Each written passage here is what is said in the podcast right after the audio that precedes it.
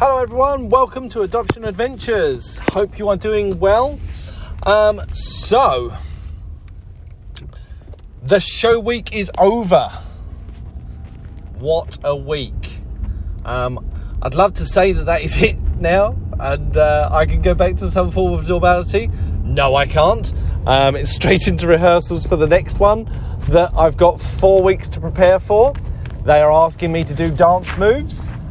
Anyone that has ever met me would know that that is a dangerous, dangerous request. Um, I do not dance. Um, the show itself, like our, our show week, absolute wonderful week. Uh, we were met with fantastic feedback, um, sellout performances, and a really, really proud moment for me. Um, little dude did his part, phenomenal work, and came away saying that he really enjoyed it and would like to be part of something again. So that was that was really wonderful. Um, so I've mentioned recently that I have um, been observing um, and working with a new agency delivering their training. Um, and that's been really, really exciting, really, really different to see different agencies and different um, sort of approaches to various topics as well. Um, and it sort of sparked a, a wider question about the training that adopters are receiving.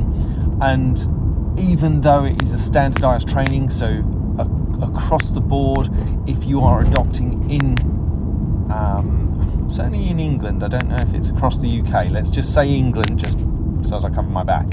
Um, you, the only statutory requirement is that you will attend a three slash four day preparation training session, um, and that it needs to cover certain certain areas.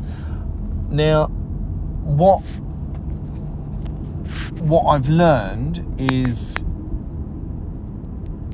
which obviously isn't a surprise, different agencies will approach that training in different ways. Um, so what I did is recently I went out in, in my capacity as a Voice. I went out to our audience and said, you know, tell me about your experience of training. Do you feel so? Question one was sort of, do you feel like your training prepared you for life, or started to prepare you for life within adoption? Um, and I, there was sort of a gradient on there. Next was what do you think was one topic that was really missed or not covered well enough within your training?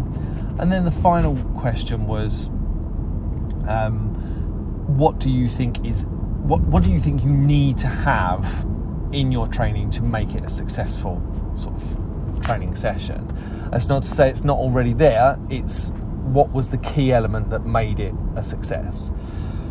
Um, now, the feedback that, that came back um, was largely positive. Um, lots and lots of people came back um, indicating that they did feel that as much as possible, their preparation training had worked to get them ready for life as an adopted family. They highlighted the obvious that no amount of training can ever truly get you ready for these things. Um, you know, it, it doesn't matter what what we do. Nothing's going to prepare you. The same as you, if you, if you was having a birth child, nothing's ever going to prepare you for having that birth child. You can read as many books as you like, talk to as many people as you like.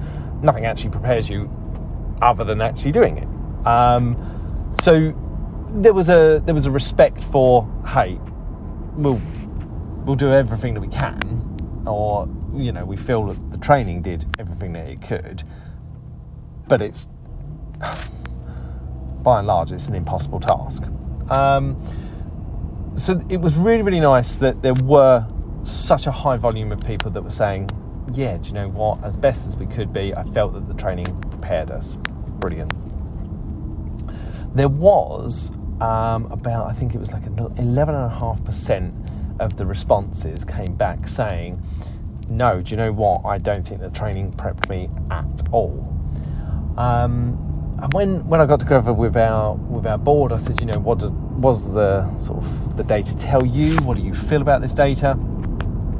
And the the sort of the board kind of said, you know, it's really important to think about that, understand that, and see that there are these people that have said that they didn't feel prepared. We do need to keep in mind that we don't know when their training was, we don't know who delivered the training, and we also don't know what's going on for them right now. You know, if if you have adopted and you have taken on a child and you know what, you've just had one of those weeks where everything seems to go wrong, nothing appears like it's going to go right, and, and it's just murderous. And you get this survey to say, hey, did we prep you enough? You're, you're going to say no, no, nothing prepared me for this. How dare you? Um, so we did respect that where someone was would have had an effect on, on that answer, but you know, still important. Um, the next question, so where we asked, you know, what what do you think was missing, or what do you think wasn't covered enough within your training? The most popular answer was post placement blues, um, and and I and the next one down, or certainly another high high scoring one, was adoption support. Um, now that that upset me to see because I know certainly within the training that I've been delivering um, for the last like seven years, I know that we've worked really hard to talk about post placement blues, um, difficulties, sort of essentially what happens if you don't feel love for your child straight away um, and trying to normalize those emotions, normalizing those feelings. Um, we've then kind of um, we've, we've then looked at, at deeper and sort of said, you know, right, this is how you access support. This is where you go to access support but for a,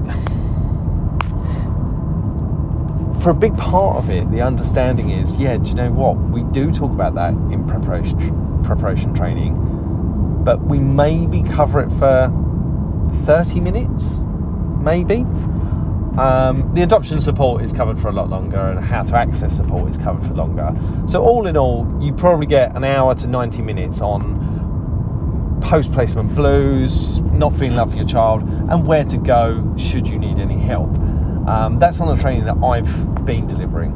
On this new training that I'm working on, they don't cover post placement blues and not feeling they it's kind of weaved into the conversation of if you don't feel love for your child but adoption support and how to access help was covered for almost half a day um, so, you know, again, this is the, the differences, right? Um, but what what I've got to look at and accept and acknowledge is that even though we talk about it then, it's at preparation training. It is so far away from when someone's going to have a child placed with them that when they do have a child placed with them, essentially, have they forgotten that part?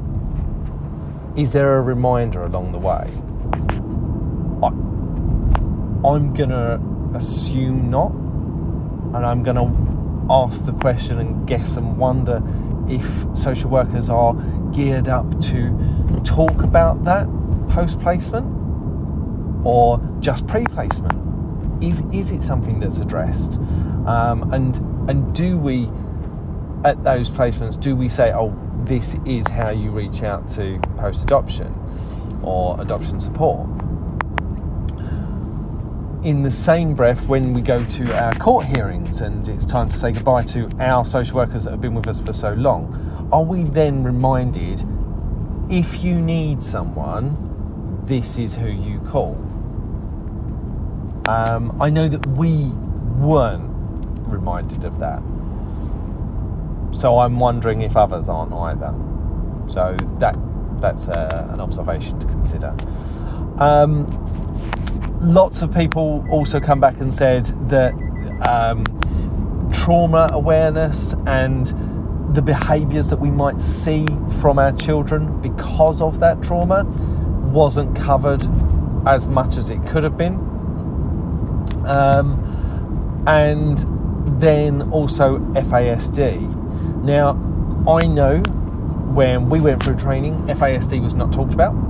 It it wasn't mentioned, and it's only recently been being spoken about. So I would say within the last five years, within the agency that I've been delivering training with, have we been talking about FASD? Um, remember, we did an entire episode on that. That's fetal alcohol spectrum disorder.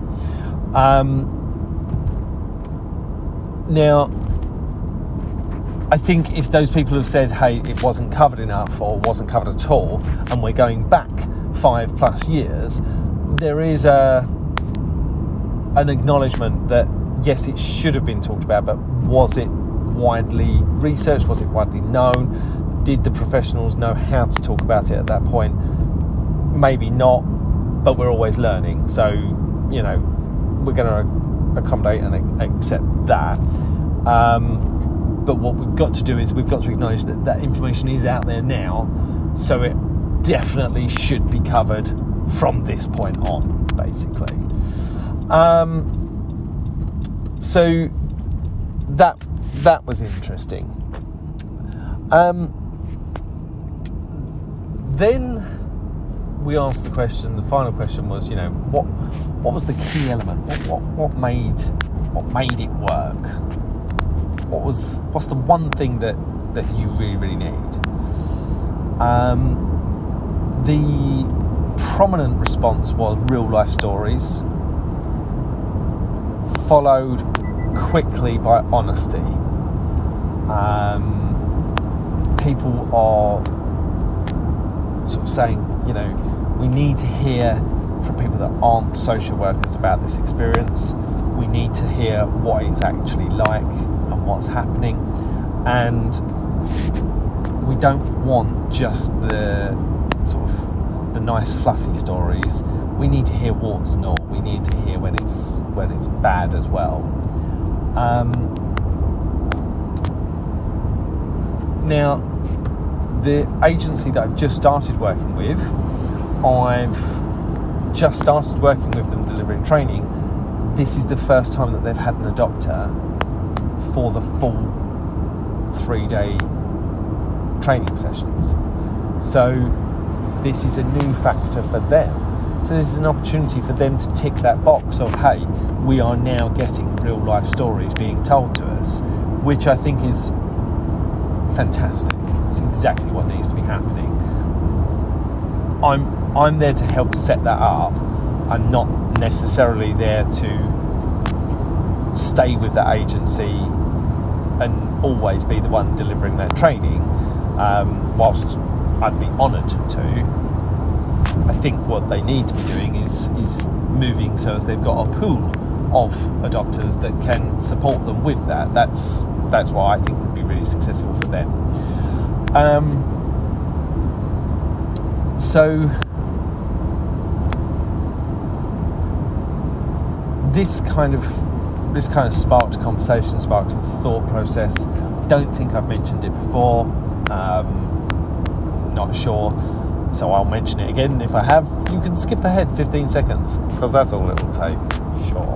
Um, I've um, I've reached out to our regional adoption agency after attending this training, and I've sort of observed this other agency's training and said, you know, it's clear that adopters are getting a different experience. And actually, we need to make this as uniformed as possible. It should not be a postcode lottery that if you are adopting in this agency, you're going to get an excellent training, and if you adopt in that agency, it will be mediocre at best. That should not be happening. Um, I'm a firm believer that if we're all getting a similar approach to our training, then we're going to be cutting um, adoption breakdowns down. We're going to be helping um, collective working. We're all going to have the same approach. We're then all going to be in a position where we are that much stronger as adopters that we are better equipped to become parents, which means that we're picking up the phone less to adoption support because we've got this in the back. So all positive. So I approached my regional agency and I said, you know, what I'd like to do is I would like to go and observe all of our agency's preparation training and I'd like to report on what's working, what's not, what everyone's doing, and gaps. Um, it's not to highlight what the practitioners are doing right or wrong because, you know, some people are fantastic at delivery, others, it's just not their thing personally, I believe if it's not your thing, you shouldn't be delivering that training, but that's personal opinion. Um, but I've said that, you know, I can be an outsider looking in and I can sort of talk through what I've seen and what my recommendations would be to help progress that forward and move that forward. Um, this was met, by and large, it was met really, really positively. There were a couple of agencies that had um, hesitations and concerns um, that I was there to almost be like an Ofsted um, and kind of judge how they were working. Again, there needs to be the element of yes, but that's okay because we should have a good enough standard that if someone is observing, it doesn't matter. That's how I push back on these things. Um, but you know, we've got got to be a bit gentle. Um, so I'm I'm in that frame. I'm in that position, I'm I've been sort of that that idea is, has now got legs and is moving, which is really exciting. Um, this has now given me an idea about certain future things that I can do and that I'd like to do. Um, I've been talking in the home about launching or rebranding myself. Um, tell me what you think of this as a uh, sort of title, a consulting adopter. I think that sounds pretty awesome, and I'm looking forward to that being on my business card. Just saying. um, for me, I'm I've been talking to Dad for a long time now about what I would like to do within the adoption community. I'm someone who is a massive advocate for getting things right for our adopters, getting things perfect or as close to perfect as we can for our adoptees, and making sure that everyone's got a voice and that voice is being heard, and that it's not it's not necessarily a social worker that is challenging those things because I think sometimes there could be that not clouded vision, but not necessarily in that world vision. Um, so, what I would like to do is, I'd like to push myself forward as a consulting adopter to actually talk people through my experiences and how those experiences that these agencies are putting forward are received as adopters. Um, and I'm looking at sort of various ways in which I can um, get get my brand out there and known.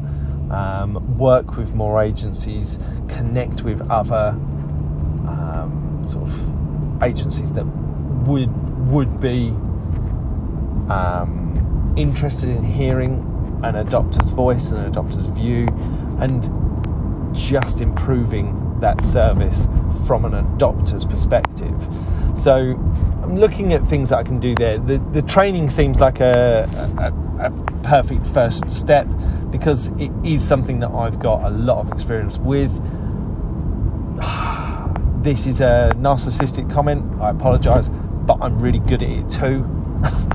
um, I love it. I love delivering training. It is probably the most fun I've ever had in a work environment. Um, and I feel really comfortable and confident, and I love doing it. So, anything else that I can deliver there, fantastic.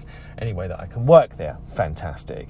Um, that seems like a really awesome first step to build those relationships, and then I'm going to see what else I can do to expand. Um, so, yeah, watch this space, see what happens. Um, I'm.